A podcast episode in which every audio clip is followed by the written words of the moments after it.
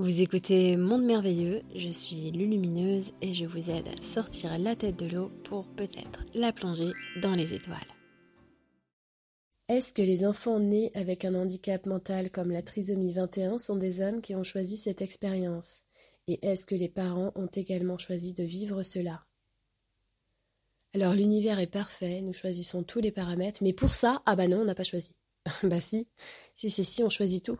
On choisit absolument tout. On choisit même les limitations avec lesquelles on va naître, si justement on est porteur de handicap.